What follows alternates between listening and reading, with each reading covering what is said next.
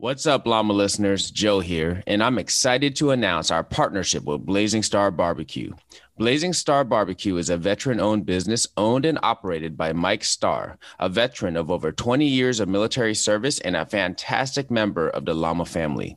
Through his amazing rubs and sauces, Mike is devoted to bringing unique flavors from his world travels to your backyard. And I gotta tell you, I love me some Blazing Star barbecue, especially the Reaper and brand new Scorpion rubs. I absolutely put them on everything, and they pretty much have rendered the rest of my spice cabinet obsolete.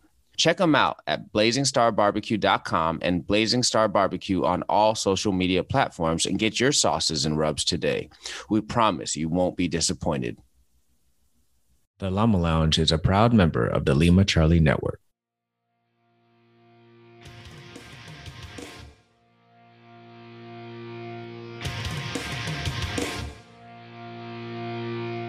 Life, learning, leadership, the Llama Lounge.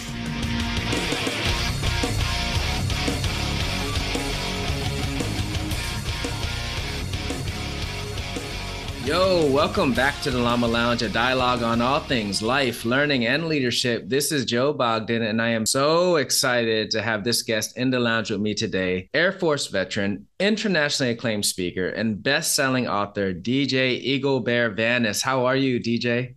I'm doing great, Joe. Thanks for having me on today. Thank you for coming on. And for our listeners, I got to let them know I heard you on Ryan Holiday's podcast. And, you know, he's one of my favorite authors. And you guys are talking about your book. And then so immediately there, I, I ordered your book on Audible and I started listening to it. And I was sucked in first chapter. And I thought to myself, well, you know, you miss 100% of the shots you don't take. So let me just shoot him a message and see if he'd be willing to come on to Llama Lounge. And you agreed. Thank you so much.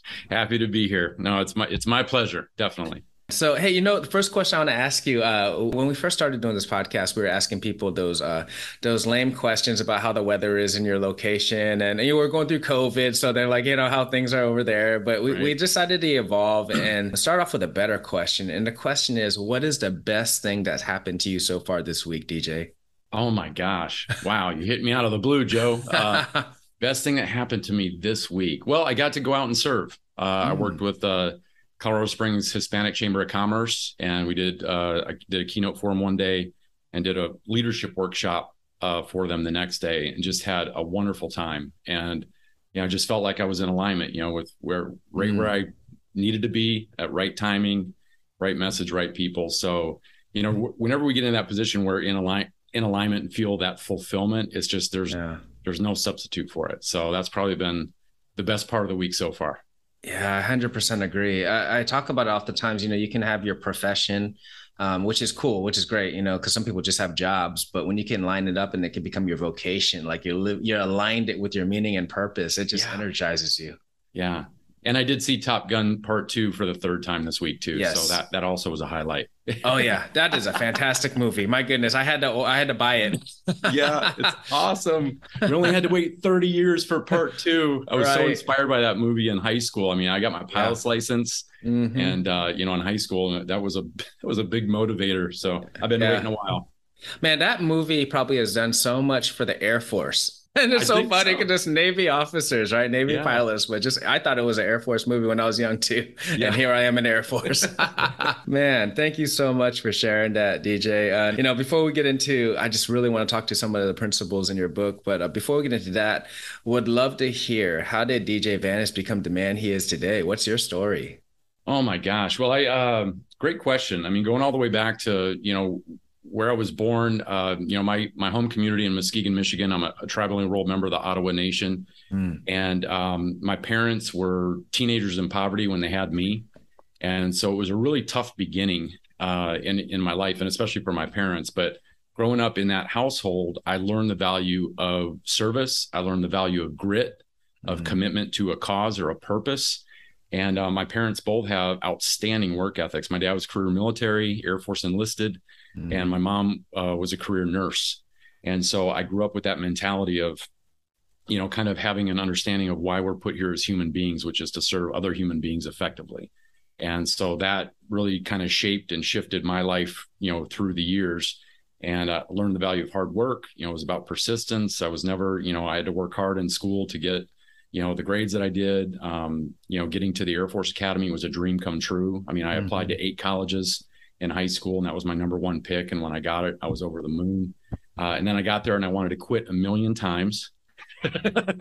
That might that might actually be a low count. Um, but i remember you know one of those things that my mom when she was going to nursing school when i was she went back to school when i was about 10 or 11 i remember getting up at night to get like a cup of water and i'd see like the light mm-hmm. under the door at 2.30 in the morning while my mom was studying. Wow. and i remember remembered that. And when i was at the academy and i wanted to throw in the towel i just remembered you know one step at a time one day at a time one test at a time you can get through mm-hmm. this. And so but that all those you know opportunities and experiences led me to what i do now. Um, you know owning my own company being a published author it's just it's just part for the course. It's another expression on how to you know have an impact a positive impact in somebody else's life. And this is the work i feel i was meant to do. I feel like my whole life has shaped me into doing it. And um, you know just like a you know you pick up a stone on the ground you know it's just a stone. But if you shape it and chip it the right way it can become a useful tool like an arrowhead mm. you know that you can put on a stick and you know either defend your village or go get dinner with it yeah. you know. But that's that's kind of like the people and experiences that we surround ourselves with. We can be shaped and chipped into something that's so much more powerful than how we started. You know we become a better version of ourselves yeah that, that's amazing. And uh, you know just hearing you tell about your your parents and that work ethic they instilled in you i you know mentorship comes in so many different ways I, I, feel like and by example is always the best. And i i really yeah. feel like instilling a strong work ethic is better than anything you could possibly give when it comes to anything like you know just physical any material things. I mean that yes. that thing's lived with you forever and look at where you're at now. I agree well i appreciate that and i agree with you 100% mm-hmm. because if if there's one quality that i would ever want for my kids it's the same thing it would be persistence mm. you know staying with it keep yeah. grinding, keep working. It's not about natural talent and ability. We all have that. It's mm-hmm. what you mm-hmm. do with it that ultimately, you know, develops you into who you become. But persistence is that that it's that warrior spirit in action, that no quit, all grit, I will find a way forward type of mentality mm-hmm. that can get you through anything that life throws at, you know, throws your way. Yeah. I mean, it's problem solving. I mean, it's life problem it solving and it's fantastic man and and your book it really uh just showcased some of those principles and so i really loved it i was telling um you earlier for the audience i was telling dj earlier um that you know i read a lot of books um and a lot of times it's hard for me to get something new out of a book a lot of times it's you know shaped in a different way and the thing i loved about the warrior within is it was new principles, new concept, new tools to put in my tool bag that I really am grateful for, and even new perspectives on things. The way that I can I can teach some of these principles to somebody else because you put another mm-hmm. spin on it, and I, I thought it was so amazing. And this isn't your first book, but what inspired you to write this one? This one has been a long time in the making. I mean, mm-hmm. this is kind of a distillation of 25 plus years of work uh, sharing people or sharing with people how to use our traditional Native American warrior principles in action mm-hmm. to get better results in life and leadership. But the the real spark to move forward on it happened during the pandemic. Mm. Um, so many of the groups that I love and have worked with for years, people who are in healthcare, in education, in government, in military, everybody was hurting. You yeah. know, everybody was struggling. Um, trying to keep their responsibilities up in the air and and trying to take care of themselves and their families and now they're their homeroom teacher for their kids and yeah. you know it was just kind of chaos and people were really struggling in that moment and the more conversations i had uh, the deeper my empathy grew and i said you know i think timing couldn't be better to start putting this stuff down and yeah. being able to share it and so that was really kind of a spark of you know writing this book to show people who have dedicated their lives to serving others how to stay resilient, how to stay strong, how to keep the path clear, mm-hmm. and how to continue serving well uh, despite the chaos we might be surrounded by. Yeah, and I loved it. And you know, for me, I was learning about your culture and you know your tribe while I was reading this book. So I think it was just like for me, I, am you know, I consider myself a student of human behavior of other cultures. I just love like sociology and understanding. And I thought it was just hilarious the way you t- talked about how your tribe got its name and what yeah. its real name is. Can you can you share that real quick? yeah, it's a, it's one of those great miscommunications in history. And actually, a lot of tribes got misnamed because of mm-hmm. that. You know, they uh, my tribe, we're from Michigan and go into southern Canada. So we're on both mm-hmm. sides of the border. And uh, we had a vibrant trade network set up with all the tribes in the rivers and lakes around Michigan and southern Ontario. And so we had this vibrant industry set up. In the early 1600s, the French came and discovered us. Mm-hmm. And that should get lots of laughter. That, of course, is a joke. We were, they didn't discover us. We were already there doing our thing. And they were impressed at what they saw. And you know, they were a little bit jealous, you know, typical French. I always picture how this went down, you know, big floppy hat, peacock feather, white tights, buckle shoes. I don't know that they were wearing that, but that's the movie I play in my mind. and they came up to our leaders and they asked a simple question. They said, uh, you know, excuse moi, monsieur, please come, come. Uh, who are you? Well, we didn't speak French. They didn't speak our language. And we totally blew the question. We thought they asked, what are you doing? So we answered, we said Odawa, which in our language means to trade and they go, Sacre bleu, you'll be Odawa. And they write it down and the ink dried. And we're like, no. but it was too late. History books printed us that way. We've been known for that ever since. And uh, I think what a terrible way to get named as a human, you know, right. as a group of people. The first thing they catch you doing, God forbid, you're known for that for all time. You know that uh-huh. I'll let the you know listeners fill in those blanks. That could have gone a lot worse. You right. know, but um, we we call ourselves uh, Anishinaabe, which means the people. Mm. And so that's, you know, our traditional name, but we've been known as Ottawa yeah. uh, ever since. Yeah, when you when you said that in the book, and you know, you had me picture like, man, what would they catch me doing? And call me like name me, you know? I was like, man, I'm scratching my butt out in the woods. Yeah, well, that's, that's one of one of the things I was just sharing this week at the program. I said, you know, they could have come across us while we're in the bushes. 400 years later, you go to big native gathering, you know, Denver March powwow, gathering of nations. You know, what tribe are you? Kiowa. What tribe are you? Shoshone. What tribe are you? Pee tribe. Yeah, that, that could have been that could have been terrible. right. So I shouldn't complain. It could have gone a lot worse. Yeah, I could have. Yeah, I could have got. You're, you're named after something you did. you you did really well. So thankfully, yes. Yeah. so getting into the book, I, I love the way you define a warrior because I think that we, you know, that warrior spirit, because I think oftentimes, you know, we think of a warrior as being this person who's fearless, right? And that, yeah. yeah, it's just stoic, like super tough all the time. And, right. and and I've been growing and thinking on what a man's supposed to be and how, you know, like and thinking generosity, care, and love. And and you define that, you, you start digging into that warrior spirit. Was that something that you've evolved in your thought? And can you explain a little bit about that? Or or was it something that you your parents instilled in you? Well, this is something that comes from our cultures. Mm. You know, hmm. this has been a long time in, in the making. I've worked with some incredible elders with over 500 tribal nations in the last 25 plus years of my life. And this this warrior concept is very different than the one we see in Hollywood. You know, mm-hmm. that that sweaty, chiseled figure, mm-hmm. like we're mm-hmm. talking about, that standing on a mountaintop, channeling lightning. They fear nothing, they experience no pain, they need nothing in this life except the next worthy challenge. They need, mm-hmm. you know, no encouragement, no outside support. And all that is just baloney. It's a myth that gets us into trouble for two reasons. Number one, it makes that warrior role inaccessible. Mm-hmm. Um, and number two, it's based on you know falsehoods that you know this person needs nothing which gets us into hot water really quickly because then we're depending on ourselves to do everything instead of leveraging you know right. other warriors around us to, to help us keep moving so that that warrior role in our culture my my tribe we call a warrior ogichidaa mm. and that term has nothing to do with what we see on tv and in movies um, yes of course there were times where they had to fight defend sacrifice themselves you know, at times. Mm-hmm. Um, but it was also a role that was a protector, a peacekeeper, uh, a benevolent contributor to their tribe. And that at the end of the day was what it was all about. Somebody who was willing to fight for something beyond their own personal welfare, somebody who was willing to lead by example, somebody who asked a question, not what can I get in this moment, what what can I do, what can I contribute? And ultimately that that heart of that warrior role, Joe, is is service. Mm-hmm. Um, that's the whole purpose. You know, the, a warrior's role was to feed and protect their people, not to feed and protect their ego. And sometimes that gets twisted up, you know, where we get stubborn and we're like, oh, I'm going to do this all myself. If, if, if you do that, you're forgetting the purpose that you're, you know, for being here. If you yeah. want to be at your best, you got to create an environment to create that. And yeah. doing it on our own is, not the right, you know, way to do it. I, I, I have in the book, and I'm adamant about this. Mm-hmm our warriors never fought alone. Um, why? Because that's just dumb. Mm-hmm. You're you're you're only ever going to achieve so much in this life when you're lone wolf in it. Yeah. You know? But when you tribe up with other warriors, that's when our best stuff comes out.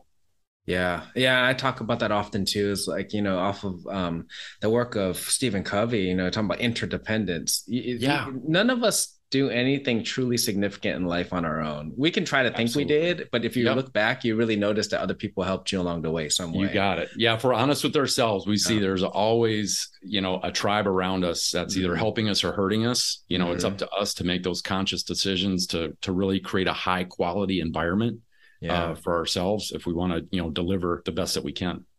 Yeah, I love it. Yeah, I love what you're talking about too. Is like, you know, you don't want to create a superhuman version of what you know this warrior thing because then people don't feel like they can they can get there and i, I think about yeah. all the time i tell people like you shouldn't shoot to impress people because you can impress them but they may never feel like they can connect with you you should be That's looking it. to inspire people right yeah. showing yeah. them a path of what they can do as well to be better yeah and being authentic being mm-hmm. yourself mm-hmm. your true self mm-hmm. with all you know the all, all the uh, quirks and you know the the warts you know if you want to look at it that way because it allows people to acknowledge their own too you know, the mm-hmm. goal is not to be flawless. The goal is definitely not to be perfect. I mean, that's mm-hmm. you know, that's one of those things that we waste a lot of time and energy trying to fulfill a, a losing game. Mm-hmm. It's about you know creating something that's positive and good, and you know continuing to move forward. And and that inaccessibility piece, you know, that, that's the thing I try to get people to understand in the book is our warriors felt pain. They they felt fear. Um, yeah. They stumbled. They they cried to the heavens. Sometimes they realized they're only, you know, they're they're fighting themselves and in their own way and made mistakes, you know, just like everybody else. But what they didn't do was quit.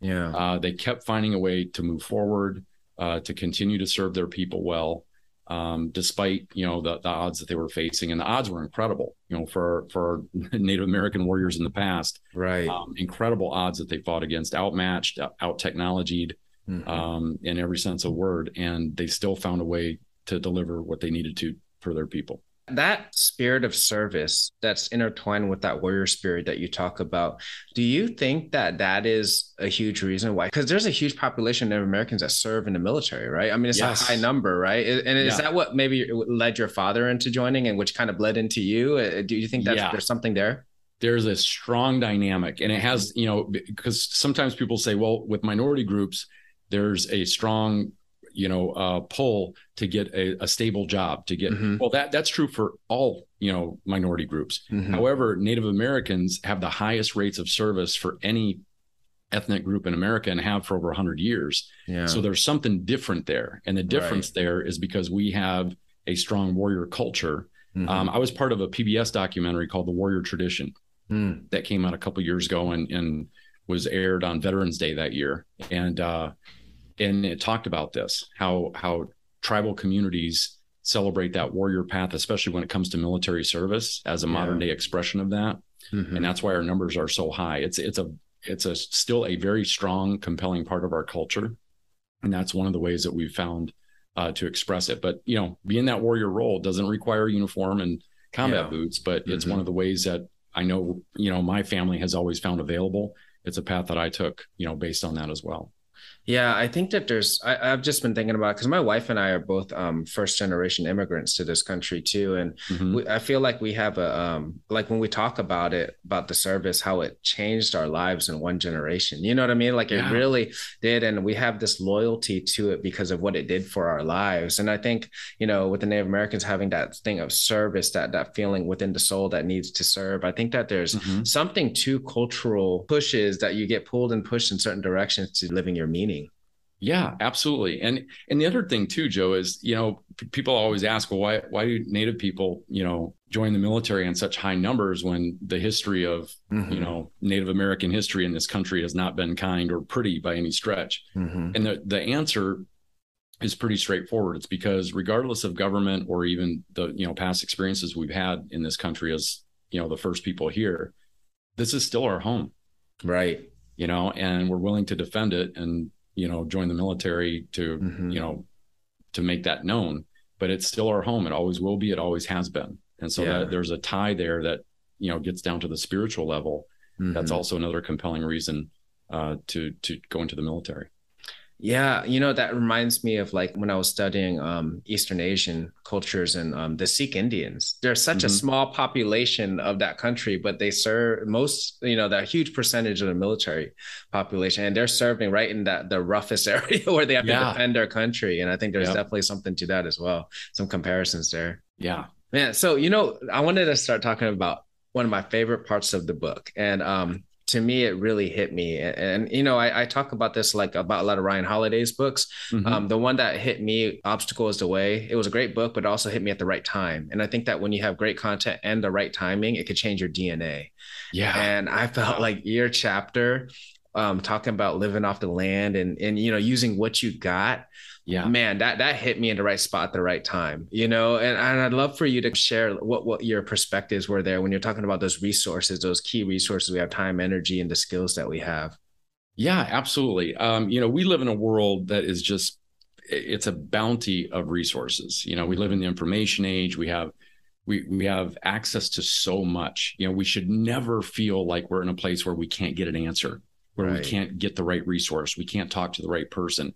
Um, you know, and I have been inspired by this principle for so long because all the tribes I've worked with, like I said, over 500 tribal nations and counting, um, that did this so effectively, expertly. They used what was in their own backyard to create what they wanted to see, what they needed. Mm-hmm. And so that, you know, the Pueblo people in New Mexico live in an area that's very harsh, uh, you know, hot in the summer, cold in the winter. They literally used the mud in their own backyard to create adobe. Mm. And they built these beautifully multi-level you know, apartment complexes that they built into the side of cliffs, some of which are still standing today. Right. Um, I mean, it was just engineering brilliance. Um, the Inuit in Alaska use seal skin, which is, you know, for for uh, clothing and and shelters, which is as warm as cloth. That's four times its thickness, mm. and it's waterproof, like Gore-Tex. Right. Um, you know, my tribe we use birch bark for, you know, containers, shelters, and our and the canoes that made us famous uh, which were light, strong, maneuverable. Uh, we also tapped the trees in our own backyard, at specifically maple, and created that wonderful concoction known as maple syrup. Yeah, you're welcome. that, that's that's from us. that thing's worth more than oil. yeah, right. I know maple syrup is gold. Oh, yeah. Um, but no, and, and the whole reason behind that is because you have to use in any given moment in your life, career, or leadership, you have to use what you've got right now in you and around you mm-hmm. to create what you want to see. And more often than not, what happens is we have 99 of 100 puzzle pieces and we complain about the one. Right. And we lose opportunity, we lose initiative. When we do that, it's like dig in right now and, and use what you've got. If if mm-hmm. you think about it through that lens of what do I have to work with, you know, that's when innovation, creativity starts to really, you know, kind of marinate and bubble up. Mm-hmm. Um, I started my business with a Kinko's business card and a Sky pager. Literally. I mean, that that's about as basic as you can get so you you you start with where you are and you grow from there and um so that that's the thing is we should never feel like we're stuck like we like we don't have what we need or or we can't find it uh it's everywhere you know I, I, I tell a story in the book about kanazawa ice cream you know yeah. in japan when the uh the tsunami hit back in i think it was 20 2011 and it wiped out these farmers fields that had strawberries mm-hmm. and these farmers you know they're taking care of their families and these fields got flooded, so the strawberries look terrible. They're all bruised, and you know when you put that in a grocery store, nobody's going to buy them. So they're you know they're at risk of losing the entire crop and not being able to take care of their families. So they went into this mode, like what we're talking about, is what can we do? You know, with right. what we have left.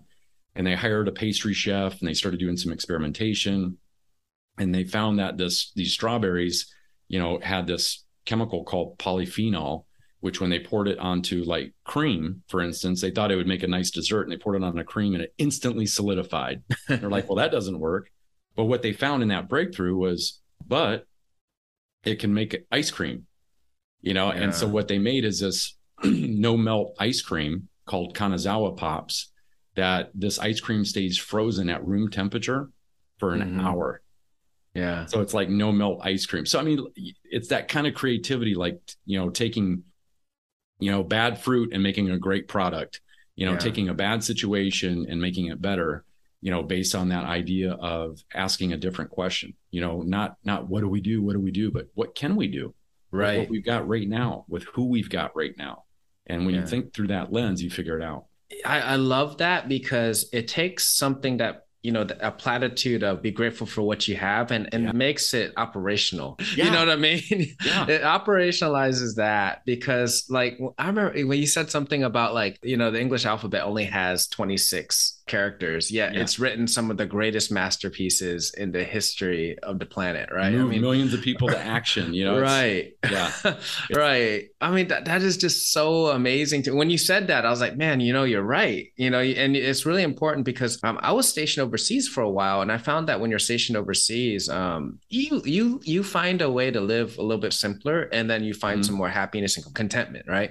Yeah. and you feel happier. And then um, when I came back to the States, I'm fighting this urge to not feel like I need to get the new thing or to do that or, Yeah. or you know, keep on, you know, buying all this stuff. And and when you talk about, you know, the time and the energy and the skills that you have, um, I think it's it's great to be mindful of that and take that moment. And and when you are faced with a challenge, don't realize you don't have to look for a new tool, right? You probably have something that you can operationalize and utilize. And I That's love it. what you say, Yeah. this quote, you say, honor who you are and where you come from by using what you have every day. And I'm like, That's it. man, That's it. And we all have more than we need. We really Yeah. do. But if you take if you take that time, like you said, to reflect on what we actually have, what we actually can contribute, Mhm. you know, you look down in your toolkit and you find you've got more than you need in any given moment.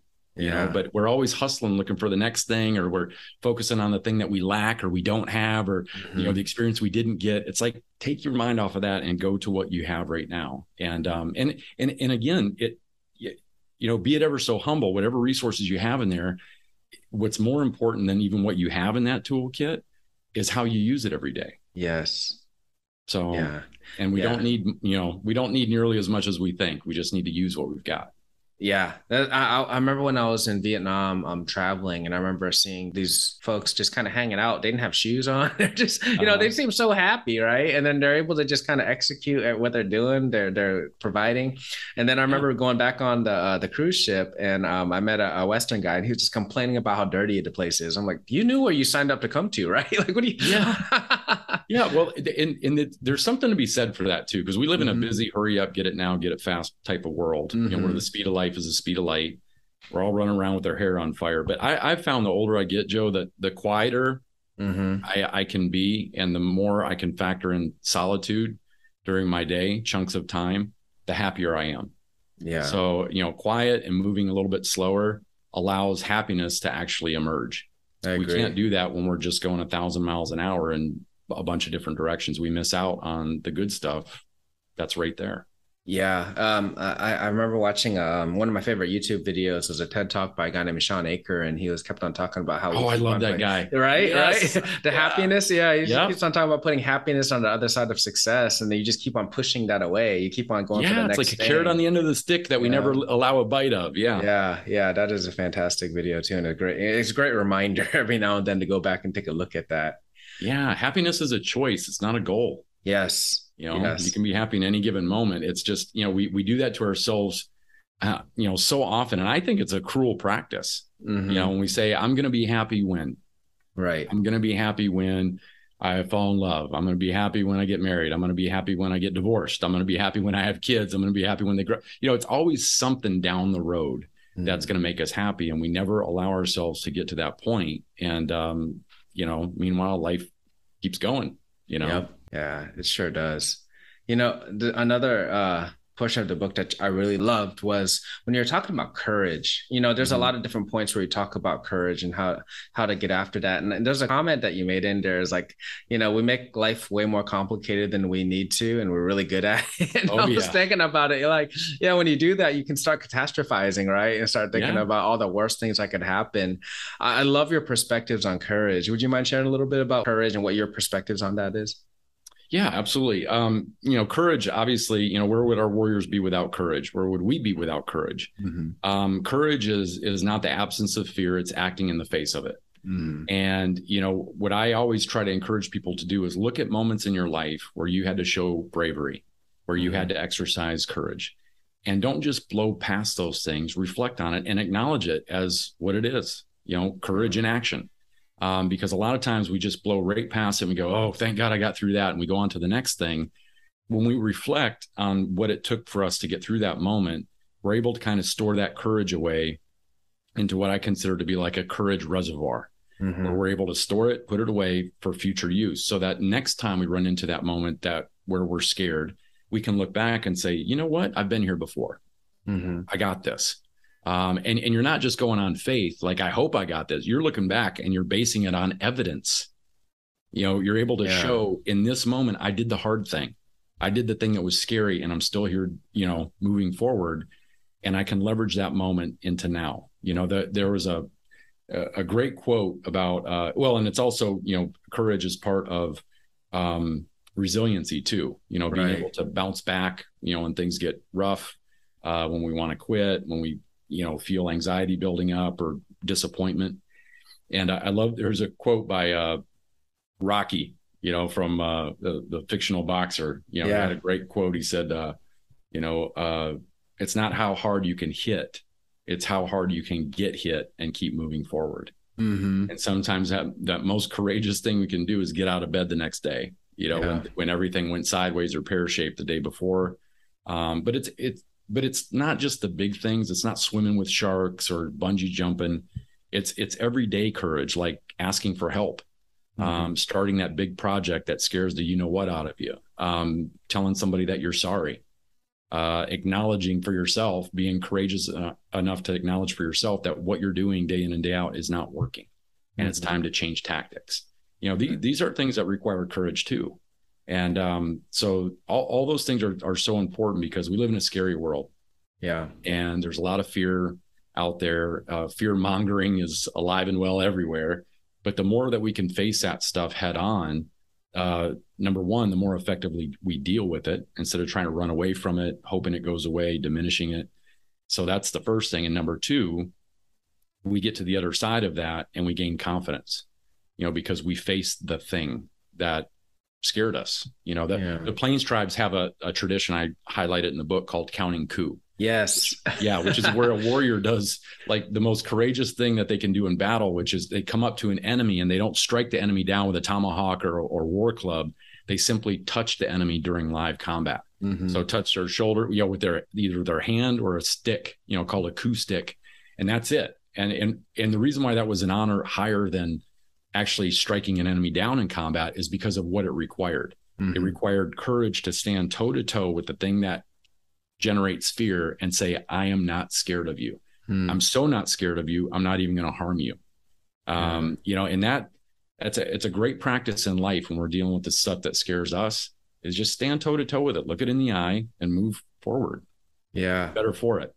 I'm so grateful that you brought that up because I, I wrote that down in my notes because I wanted to talk to you about it because I thought that was just so fascinating and and you know there's so many opportunities for us uh, counting coup throughout the day. You know what I mean? Because a lot of times people think of courage uh, to show courage you have to have this huge daunting task but a lot of times it's something as simple as um, giving someone direct feedback or Yeah. or you know correcting behavior or setting a barrier within a relationship or you know you know something's wrong and just calling it that way Yeah. you know and making taking action on it and i think there's, there's a full spectrum of things that you know that we're always worried about what other people think about us and it takes courage to get past that you know and It does. yeah, It and I think it, I think it takes courage for a man to be chivalrous nowadays to like not worry about what people think because so many so many things we always worry about. What what do people think about me when I'm doing this? You know, I was like Well, well, that's I the thing. Yeah, fear of judgment. Yeah, Right, fear of judgment's right. everywhere. I mean, you Yeah. have to, you know, listen to your own voice.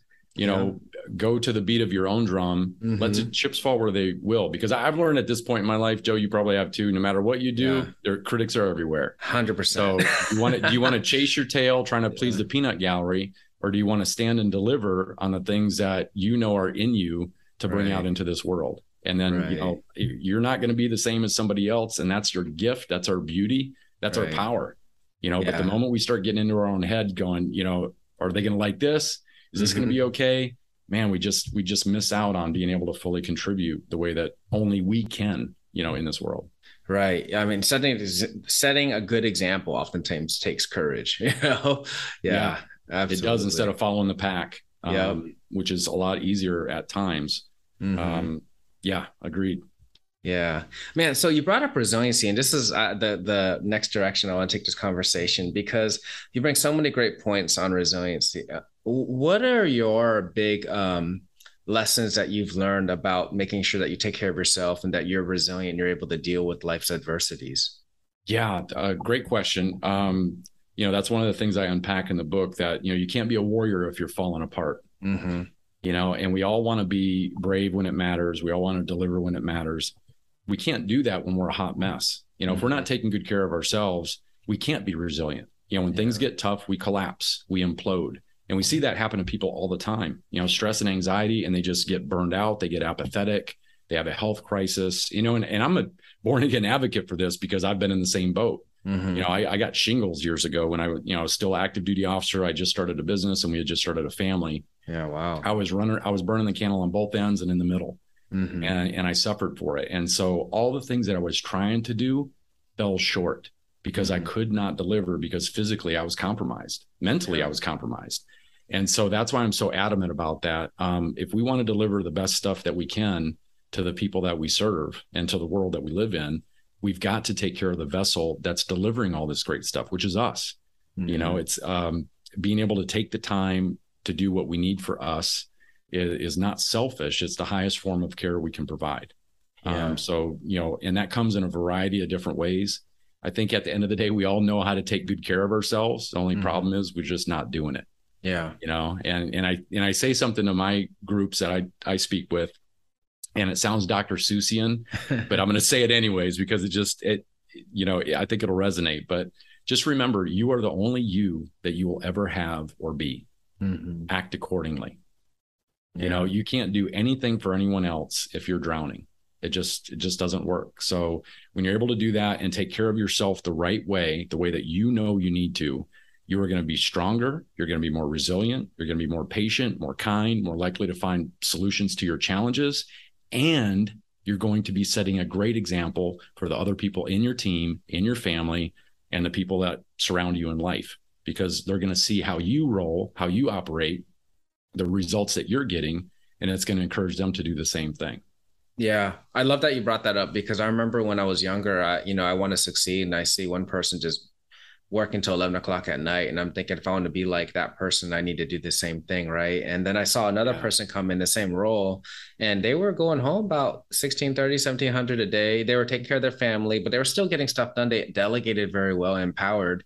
And i was like wait that's important too. Yeah i think that's i think that's i think that one looks better. You know what i mean? Yeah. and, and and i think that you know it comes down to the resilience. Um i feel like hustle culture has like made this feeling that you always have to keep driving and grinding so hard. And it almost contradicts that what you're saying is that you know you do got to take care of yourself or you're not going to be that effective. And and you know it's interesting because it's kind of like sleep. I remember hearing matthew walker talk about sleep and he was like you, you know you, everybody thinks that they can survive off of four or five hours of sleep because they're grinding it out. But yeah. that literally will kill you. Like yeah. like you know it'll lead to dementia and all kinds of issues and but you think you're grinding but it's actually knocking years off the other side. And it's like that like right. what you're saying. You're grinding it out but you're not able to take care of other people and now you're you're actually getting um, a low um, return on investment on the other side of that. That's it. And, and and here's the thing let's be clear. We we can grind. We can make mm-hmm. great impacts in the world and in our responsibilities but we need breaks. Right we need breaks. You can't grind all the time. It's, it, I mean, something as simple as breathing, you know, a natural mm-hmm. process that reminds us over and over again, thousands of times a day, a, a day that mm-hmm. you breathe in and then you breathe out and then you replenish and you breathe in again. Mm-hmm. You know, mm-hmm. try just breathing in and see how long you can do that. you, you, know what I mean? It's like our body is triggering us to remember right. there's a balance in all things. That's one of the, you know, cultures in our native philosophy that every tribe I've worked with has in common there there's balance. Um, mm-hmm. There's day for night, joy for pain. There, you're going to have struggles. You're going to have victories. It, it's just part of the universal balance. And when we don't do that in our work and in our life, we tip the scales in a, in a direction we don't want to go, which is to, you know towards burnout, towards apathy, towards a health crisis. Um, you know, look at it another way, like what boxers do in a fight. Mm-hmm. You know, uh, they take breaks in between rounds. Yeah. So they can reboot, recharge, get some coaching, mm-hmm. get some water, you know, wipe that sweat off, and then get back in there and keep fighting the good fight. Mm-hmm. You can't do that. You know, try watching a 12 round fight, just go 12 rounds straight. It, it, it, would not be uh, yeah. an entertaining experience for anyone. No, it would not. So, yeah. So yeah. We, we just have to pace ourselves, you know, and that's why that self care piece is so, you know, critically important. Yeah, I agree, and I think you you really touch on two things in the directions I wanted to go to. Was one was you know uh, Native Americans see medicine as different as we typically see it now and a yeah. lot of that can lead to that stronger resiliency if we see it that way uh, from mm-hmm. from from uh, the native perspective and also setting the example becoming an elder is like you got to be able to set the right example and those are two principles that I really loved about it. And I think I really tie those to resiliency as well. And uh, yeah. can you explain a little bit about like we see medicine oftentimes as a pill. Here you sure. go. Here's some medication. Yeah. But, but but how how do Native Americans kind of see medicine as that medicine bag? Yeah, yeah. Um, you're exactly right. You know, medicine in our modern society, immediately when you say the word, uh, it conjures up an image of a pill mm-hmm. or a potion or or a vaccine. You know, we're mm-hmm. conditioned mm-hmm. to see it that way. You know, right. every fifth page of a magazine is selling mm-hmm. something. Every third commercial anymore is hawking something else. Mm-hmm. Um, but the way that we look at medicine in our tribal communities is very different. Um, number one, medicine isn't something that we seek out once we're already out of balance and sick. Hmm. Medicine is something we incorporate into our lives daily to keep us strong and resilient.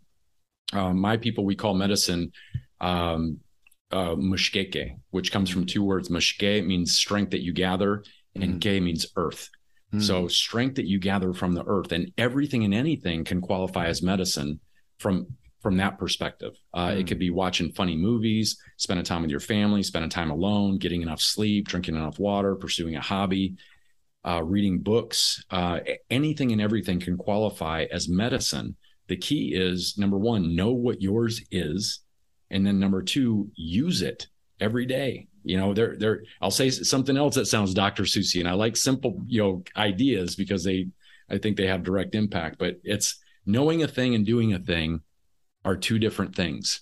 Yes. You know, and we get we get lost because I have conversations like this with people all the time about, oh, I know how to take good care of myself. You know, they're giving me the list. And I'm like, then, but you're telling me something else, and you're, you know, like you're falling apart. Are you doing any of this stuff? And they're like, nah. You know, it's like, okay, then that's a problem. You got to disconnect there. You're out of alignment. Mm-hmm. And so we really have to, you know, be able to honor that to to stay strong and resilient. So that's when we talk about medicine, that's you know, kind of the concept we use uh, in our tribal communities is anything can qualify as that. Yeah, I, and I, I, love that because I think we need more of that across, right? I mean, you don't mm-hmm. have to mm-hmm. be looking for the pill, like that preventive medicine, working out, exercising, staying inspired, having a hobby, spending time with your family, all that's medicine, you know. And absolutely, yeah. and it doesn't come with the side effects either, Joe. You don't get spontaneous diarrhea, bad yep. breath, sore joints, yep. sudden temporary blindness. You know, like all those things. I watch yeah. these drug commercials. I'm like, what are you actually treating? You know, what? Right. One of the ones is could make you do things while you're asleep, like drive or gamble. I'm like, what what is yeah. going on here? You know, right? And it's and the, the whole the medicine is actually supposed to help you sleep, right? yeah, the, the, the, the, best when the side effect is exactly what you're trying to not get from the thing. Yeah, interesting, right? So all the stuff, you know, that's the other part of the you know the real medicine doesn't have those downsides. You know, mm-hmm. when you're spending time out in nature, when you're walking, when you're hanging out with the people that you love, and and they love you, um, you know, being able to do something with your mind, you know, like reading or doing, you know, art, gardening, whatever it may be. These are things that have nothing but upside. Yeah. It makes me wonder when did we like start accepting side effects as normal things that's supposed to make us feel better? You know what I mean? That's really desperation. Yeah. I think desperation because we're all so busy and we don't, you know, it's easier to pop a pill right. than it is to actually change your life, yeah. you know, and change the regimen that you're you're you're under. But you know, like yeah. I said, when I got the shingles, um, that was six weeks of a living nightmare. Mm, I mean, mm, that was just, right. I would wish that on my worst enemy. Right. And it really did make me fundamentally change the way that I was living my life, the way that mm-hmm. I was mm-hmm. taking care of myself. Yeah. Um, the way that I was handling, you know, stress and anxiety. And you don't have to go through those painful lessons, you know, to learn that. You can right. learn from other people and right. and you know change accordingly before you, mm-hmm. you know, mm-hmm. get to a crisis point. Yeah, and that's called wisdom, right? Being able to that's learn it. from other people too. That's I, it. I think that's yeah. important. And you know what, DJ, you know, you define what an elder is, and what I always thought an elder was was I always picture some really really old person, right? like yeah. that's yeah. telling you stuff, but you define it more as like that person that you can go to, you know, a mentor, a person that can really help you become the best person you are, right? The person that's helping. And um, you are an absolute elder, DJ. Just reading your book spending this time having a conversation with you, brother, I'm inspired. Um, so grateful you came on. And I just really hope that we get to keep this relationship going and in connection, man. Uh, thank you so much. I appreciate Joe, and I'll, I'll say, uh, G. Thank you very much, my friend, for having me on. It's it's truly been an honor. I love what you're doing. I love the way that you do it, and I was really happy to be part of this today. Thank you so much. Um, how do how do our listeners get to learn more about DJ Vanas? Like, where do they go? Um, yeah. where where can they find your books? Yeah, um, my website is nativediscovery.com. That's the best way to get a hold of me. Uh, my new book, The Warrior Within, which just came out last month through Penguin Random House, uh, is available everywhere books are sold. There's an audio version as well. So if you're too busy to read, mm-hmm. I'll read the whole darn thing to you. Um, I'm the narrator, yeah. and there's a bonus, as as you know, because you've listened to the yeah. audio bonus at the end of about an hour and a half interview. I'm interviewed by one of my best friends, Dr. Kevin Basik, who's a director for the National Medal of Honor Institute and Museum, which just broke ground uh, down in, outside of Dallas, Texas. Nice. And uh, so we go deeper into the content, tell a few extra stories, um, and have you know kind of a conversational tone, you know, like what we're doing today. Uh, but yeah, please go out and get a copy. And um, I I poured my heart into the book, so uh, if you know my goal is to touch other people's hearts by doing yeah. that, so I hope you go out and get a copy. Yeah, I, I, highly recommend everybody grab it. And you know what? I got the audio version and I loved it because DJ, you're an amazing narrator and you're funny. I mean, it was it was just a great book.